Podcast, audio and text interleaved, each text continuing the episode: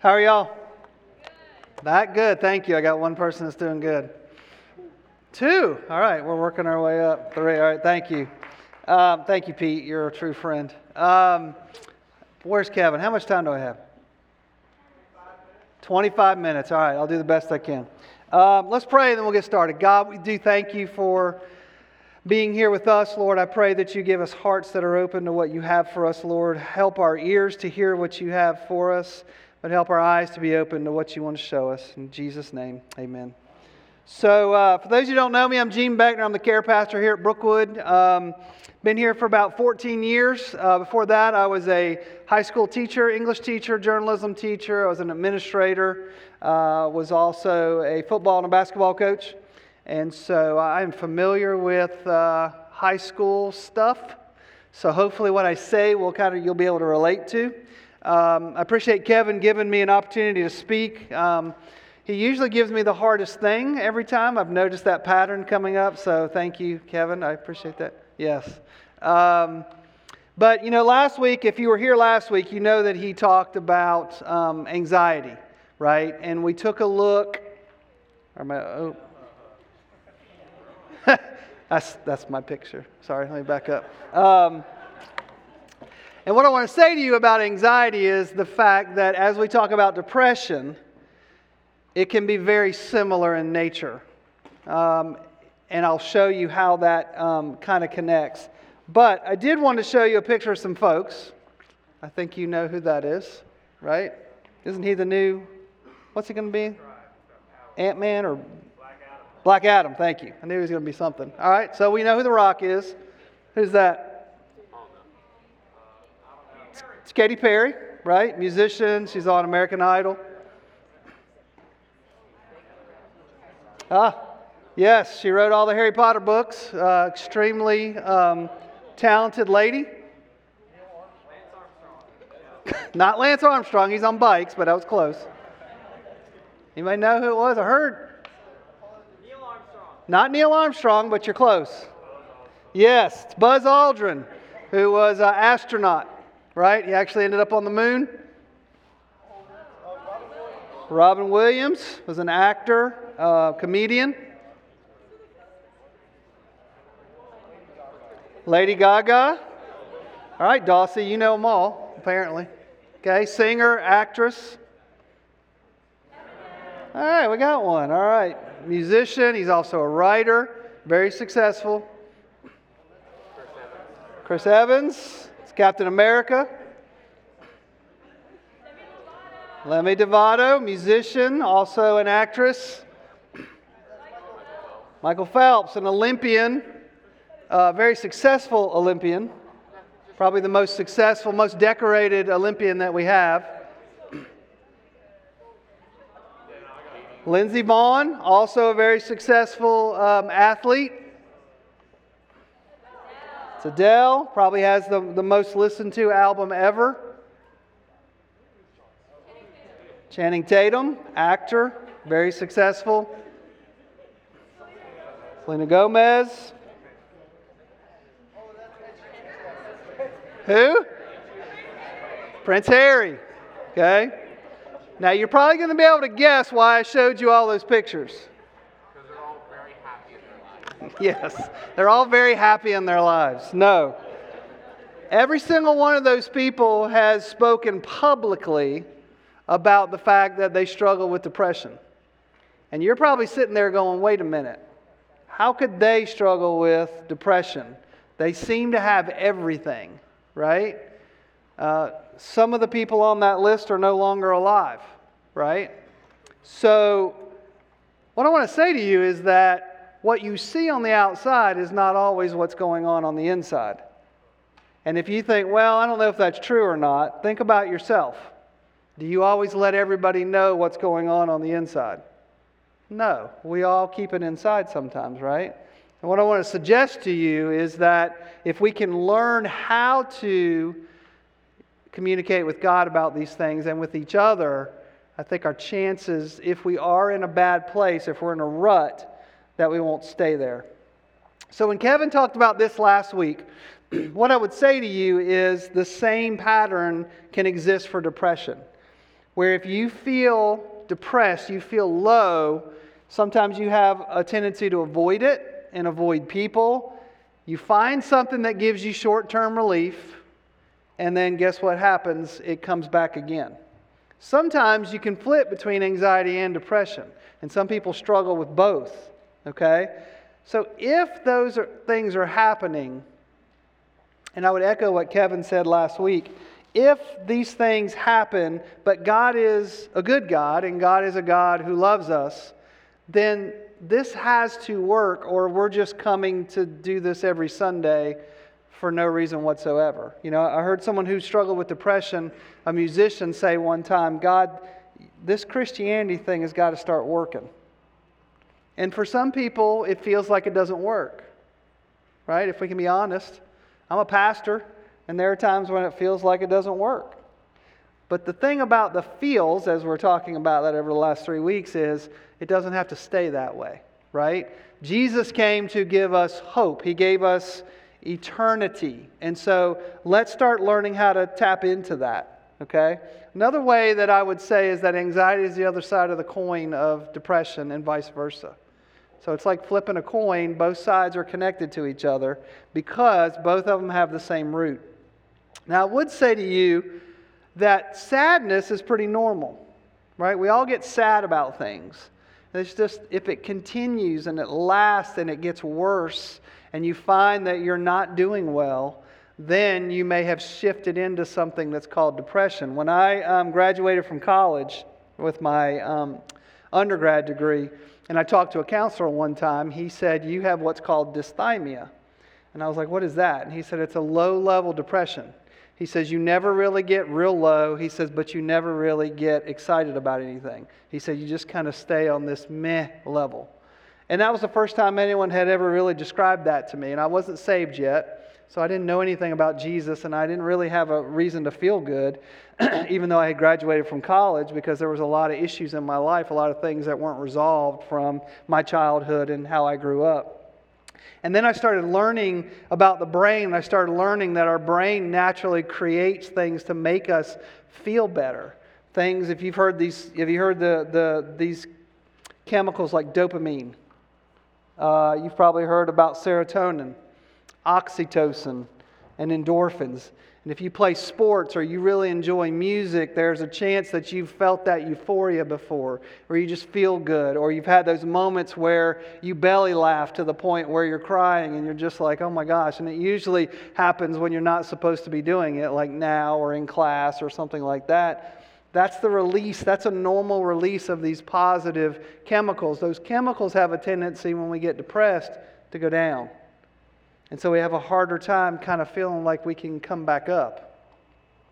So I want to say that before we get started that it is very normal to have down days, even a down week. But when it goes into months, then we know we're entering into a place where it's going to get harder to come back out of it.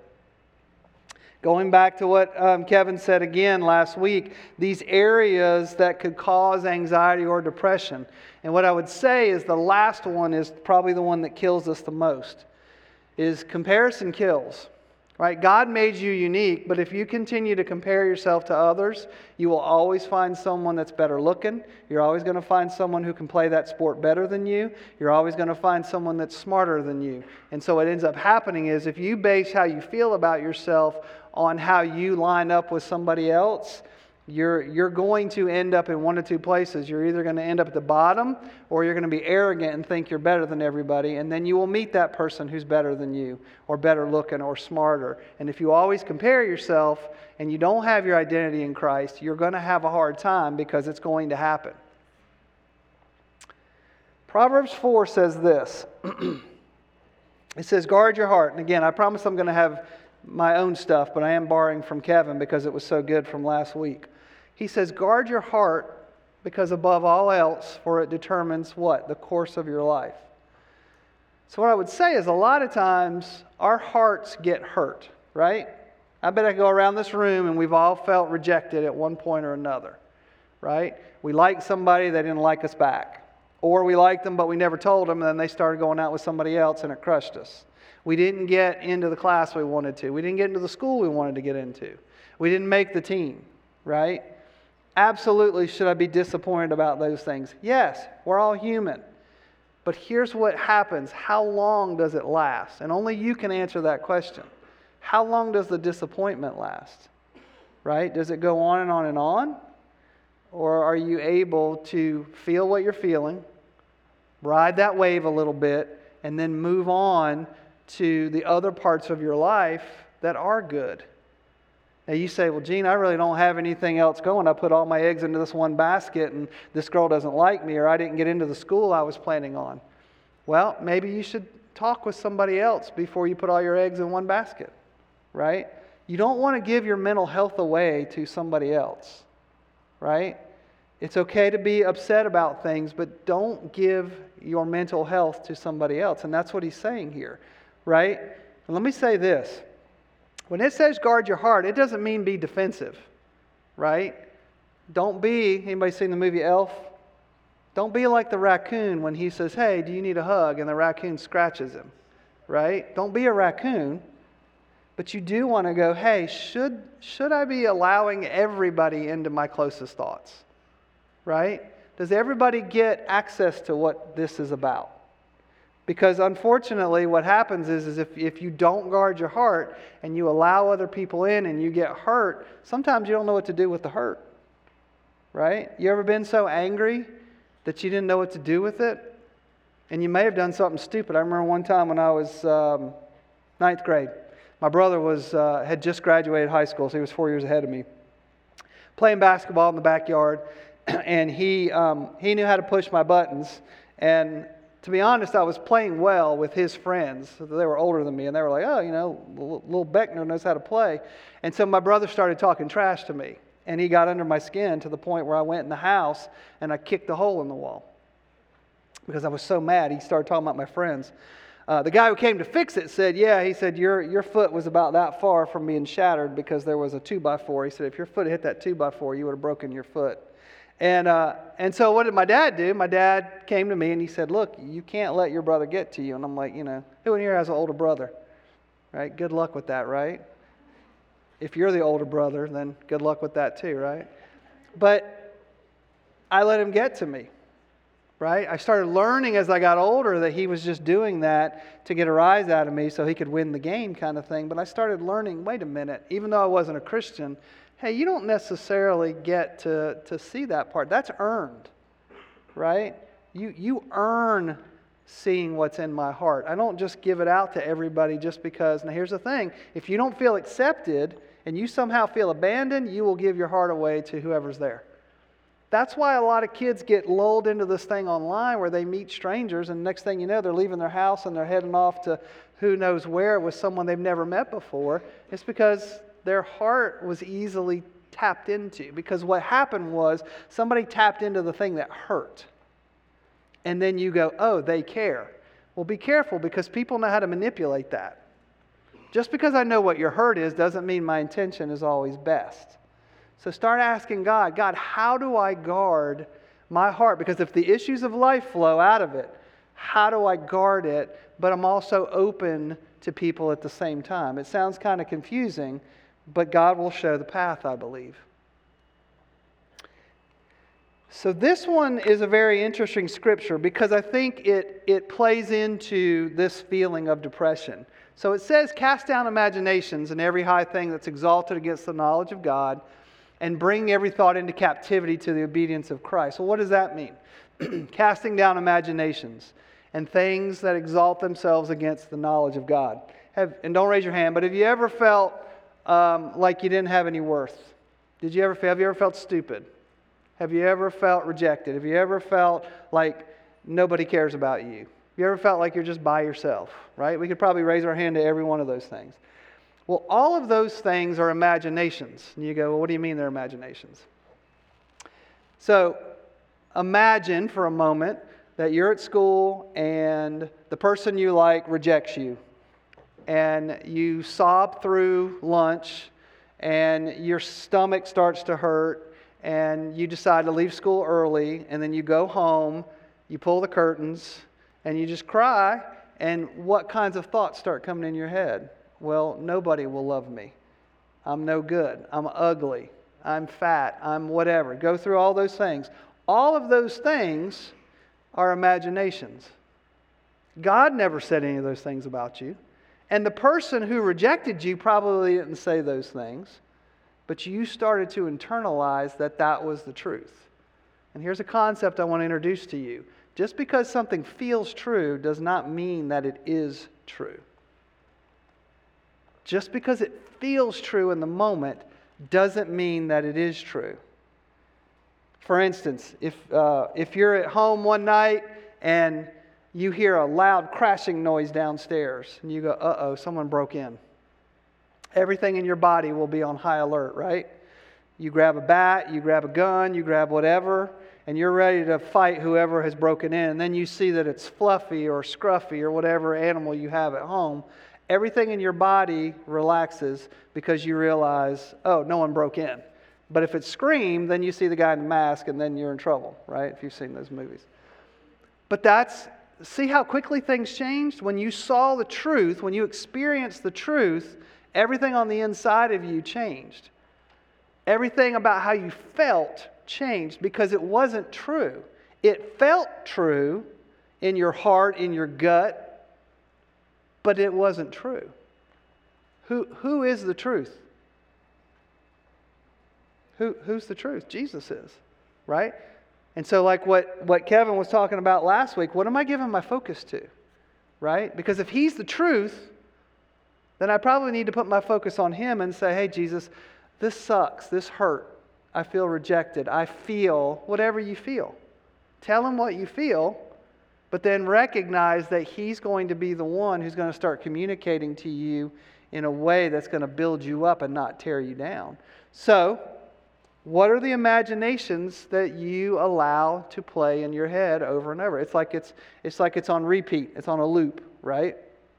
Mine was always that I wasn't good enough. You know, growing up as the youngest of five, there was constantly a competition going on. And, and I was, you know, I always got the leftovers because I was the youngest. And so I always left with this feeling of I wasn't good enough. And so I was always trying to prove to other people how smart I was and how good I was. And the problem was is I was burning up a lot of energy because I always needed approval from other people. Right? And that's a dangerous place to be because what if you don't get the approval? Then you start feeling bad about yourself because people aren't accepting you. You might get mad and say they're not really a friend, right? You might turn against those people and not meaning to because in reality you feel lonely on the inside. You don't feel good. What I'm saying to you is, is that it's the thought that comes before the feeling. So when someone says to me, I can't help how I feel, I say, Yeah, you absolutely can. And they're like, No, you don't understand. No, I do understand. And I'd be willing to listen to you tell me about your feelings. But if you can't control your feelings, if you say I have no control over them, then you have no hope right? Who, who in here is driving? Right? You ever had a moment on Woodruff Road where someone pulled in front of you? What was the, what was the feeling? I'm going to take this person out, right? But you didn't stay there, hopefully, right? What happened? You calmed back down. How did you calm back down? Because you thought through the process and you realized, okay, they're gone now. Now, you may still been mad, and you might have been like, dude, you almost wrecked my car. I can't believe you're an idiot. And you may do something stupid like pull up beside him and look at him like Kermit the Frog, right? Looking at him like, what are you doing? Um, but eventually it, it subsides, right? It's the same thing with, with being sad or being upset. We learn to take those thoughts captive and say, basically, what am I telling myself? Because here's what I would say to you it's not the words of the other people, it's what you tell yourself. Because I can sit here all day long. Kevin can tell you, your leaders in this ministry, who, by the way, love you very much, could tell you all day long how great you are, but what voice matters most? Your own. And so if you say, well, you don't really know me, you don't know what I've been through, you don't know, then guess what? You have some imaginations that have to be torn down. You have some thoughts that need to be confronted. And look what it says it says, take them captive to the obedience of Christ. Because you saying that you're not good enough, Christ will not allow that to stay. He will say, No, I'm going to show you differently. You're going to experience it differently. So on your, on your card, where it says, God, I need, and where it says, God, thank you for. I don't want you to put anything down there now. You may have already put something, and if you did, that's okay, but we'll, we'll, um, you can add something to it later. But what, what do you really need from God? Right? In, in relation to these thoughts and in relation to how you feel. Like, God, what, what do I need from you above all else? And it may be I need to feel important. I need to feel loved. Um, I, need, I need to feel good about myself, right? Because He's going to be the source, not your circumstances, right? Your circumstances could change, but He's going to be the way and the truth and the light. I mean, in the life, right? So 3 John 2 says, Beloved, I wish above all things. And I used the King James Version because I thought it sounded cooler. That thou mayest prosper and be in health even as your soul prospers. Your soul is your mind and your will and your emotions, right? So when you're prospering, that means things are growing. That means things are going well, right? So your mind is in a good place and your emotions are in a good place. And it's interesting that what John is saying is above everything else, and there's lots of things that he probably wished good upon people, he said, This is the thing I want you to experience above all that your mind and that your emotions and your will are prospering, that you're doing well. Can you do well when your grades are low? Yes. It's not optimal, but can you, can you prosper even if you don't make the team? Absolutely. We'd rather have it the other way. But why can't we prosper? There's nothing that says that we can't. You know, I'm 51 years old. So I'm three times as old as all of you, if not more. Trust me when I say that I have learned so much over the last 34 years that I wish I had known when I was at your, your age, and I wish that I had known when I was there. But this was probably the one that I would probably hammer to every one of us tonight is to say, this is going to put you in a, such a better place than I ever was. I had to learn a lot of these lessons a very hard way. So, what is, why, why did I put this up here? Because this is evidence that God is working in your life, okay? You don't have to make this happen. You don't have to work at these things. You have to let God work them in you. Okay? So when you look at all those things, those are things that you can ask God, God, would you grow those things in me? Right? It's you can't like you hear people say, "Oh, I just got to work on being patient." Good luck. What God will do is give you opportunities to see how you respond, and then you learn from him how to be patient, how to have self-control, how to have faithfulness. And here's another way to look at this. If, if you went up to an apple tree, you wouldn't see the apple tree trying to make itself produce an apple. It would just produce. Why? Because there's a seed, right? A tree grows because there's a seed. These are the things of the Lord. So if you're frustrated all the time and you just you're cranky and you got a bad attitude and you're short with people and you're sarcastic and you're angry, guess what? There's no, fr- there's no fruit. That's the fruit of your life. And you can't blame other people for it. But if you start going to the Lord, God, would you grow these things in me? Your posture will be different. Why? Because you're asking for help, right? Do you ever go to a teacher or ever go to a coach and say, hey, can you help me with this? Or do you just try to act like you know it all? Because if you try to act like you know it all, I guarantee you they're going to realize that you don't know it all. But if you say, hey, can you help me with this?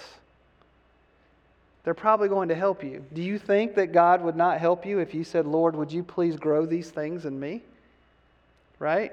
And here's what's exciting is when those things start to grow, you know it was him and you won't take any credit for it. And those if you had more of those things in your life, do you think you would be in a better place than you are today? I know I would. And I would pray that for all of us in this room. Now you're familiar with this, and we're kind of wrapping up here, but this is, this is what you guys have been focusing on over the last four weeks, right? Four weeks, three weeks?